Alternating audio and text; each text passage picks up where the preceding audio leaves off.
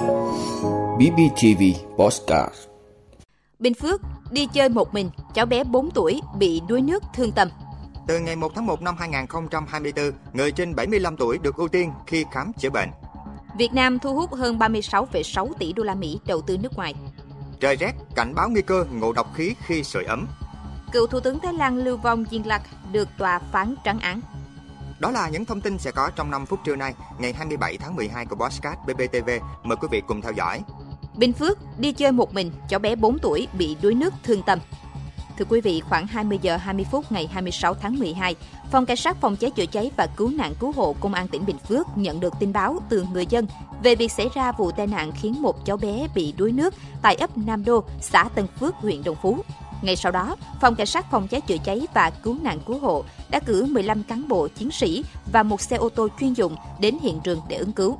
Sau hơn 30 phút nỗ lực tìm dưới mặt nước hồ tưới tiêu, lực lượng cảnh sát phòng cháy chữa cháy và cứu nạn cứu hộ đã tìm thấy, đưa nạn nhân lên bờ, bàn giao cho gia đình, chính quyền địa phương.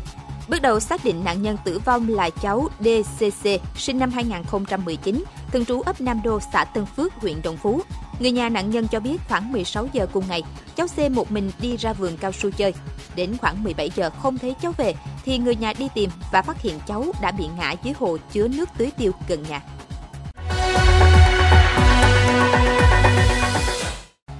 Từ ngày 1 tháng 1 năm 2024, người trên 75 tuổi được ưu tiên khi khám chữa bệnh.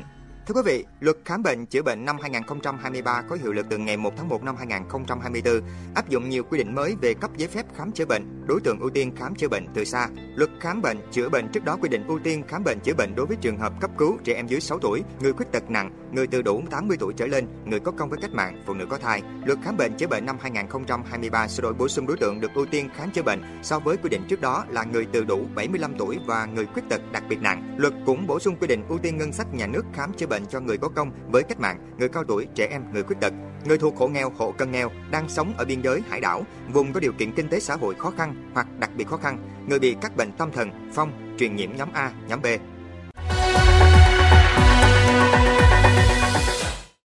Việt Nam thu hút hơn 36,6 tỷ đô la Mỹ đầu tư nước ngoài. Thưa quý vị, theo số liệu vừa được Cục Đầu tư nước ngoài Bộ Kế hoạch và Đầu tư công bố, tính đến ngày 20 tháng 12 năm 2023, tổng vốn đầu tư nước ngoài FDI đăng ký vào Việt Nam đạt gần 36,61 tỷ đô la Mỹ, tăng 32,1% so với cùng kỳ.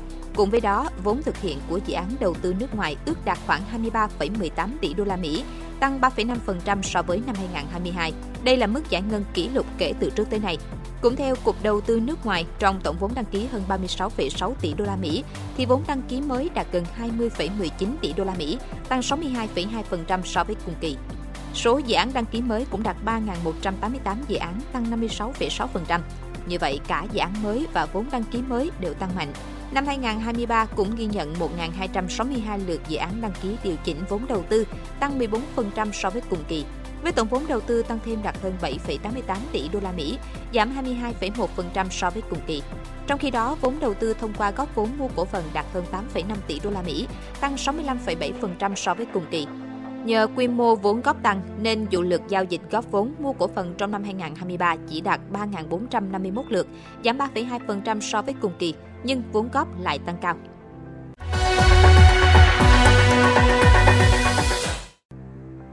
Trời rét cảnh báo nguy cơ ngộ độc khí khi sưởi ấm.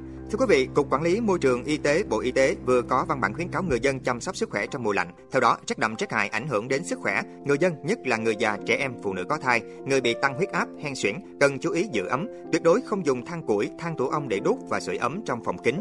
Nếu thời tiết quá lạnh buộc phải dùng than thì chỉ sử dụng trong thời gian ngắn, cần mở hé cửa để đảm bảo thông khí và chỉ sưởi ấm khi còn thức, không dùng sưởi qua đêm và đóng kín phòng cửa, không để các loại máy sưởi bức xạ hồng ngoại quạt sưởi, đèn sưởi, lò sưởi gần trẻ nhỏ, người già vì gây khô da, khô mũi, nguy cơ bỏng và cháy cao. Thay vào đó, giữ khoảng cách từ 1 đến 2 mét và để chế độ quay với mục đích làm ấm phòng là chính, không nên chiếu sưởi trực tiếp vào người. Khi sử dụng chăn điện, phải kiểm tra kỹ trước khi sử dụng đề phòng hư hỏng, đảm bảo cách điện và cách nhiệt của dây, không giặt ướt để tránh tình trạng chập điện. Bật chế độ ấm vừa đủ, khi đủ ấm thì tắt trước khi sử dụng.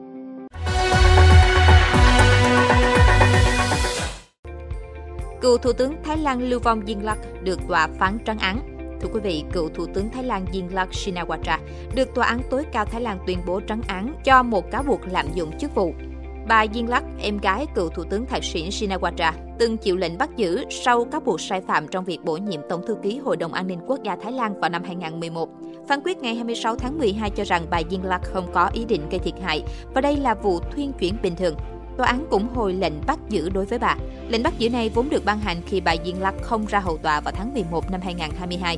Theo đó, Tòa án tối cao Thái Lan không tìm thấy bằng chứng cho âm mưu phạm tội nhằm bổ nhiệm người thân trong lệnh do bà Diên Lắc ký vào năm 2011.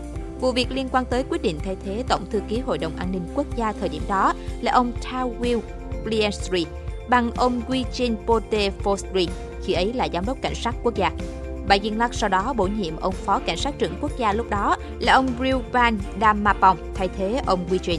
Ông Rilpan là anh trai của bà Podraman Damapong, vợ cũ của cựu thủ tướng thạc sĩ Shinawatra. Sau khi kiến nghị thành công lên tòa án hành chính nhằm hủy bỏ lệnh của bà Diên Lặc, ông Tawin được tái bổ nhiệm. Tòa án này vào tháng 2 năm 2014 phán quyết việc thuyên chuyển này là lạm dụng quyền lực. Vụ việc là lý do để Tòa án Hiến pháp Thái Lan ra phán quyết loại bà Diên Lặc khỏi chức thủ tướng vào tháng 5 năm 2014. Trong đó, tuyên bố bà này đã can thiệp vào các công tác bổ nhiệm của chính phủ để mang lại lợi ích cho người thân.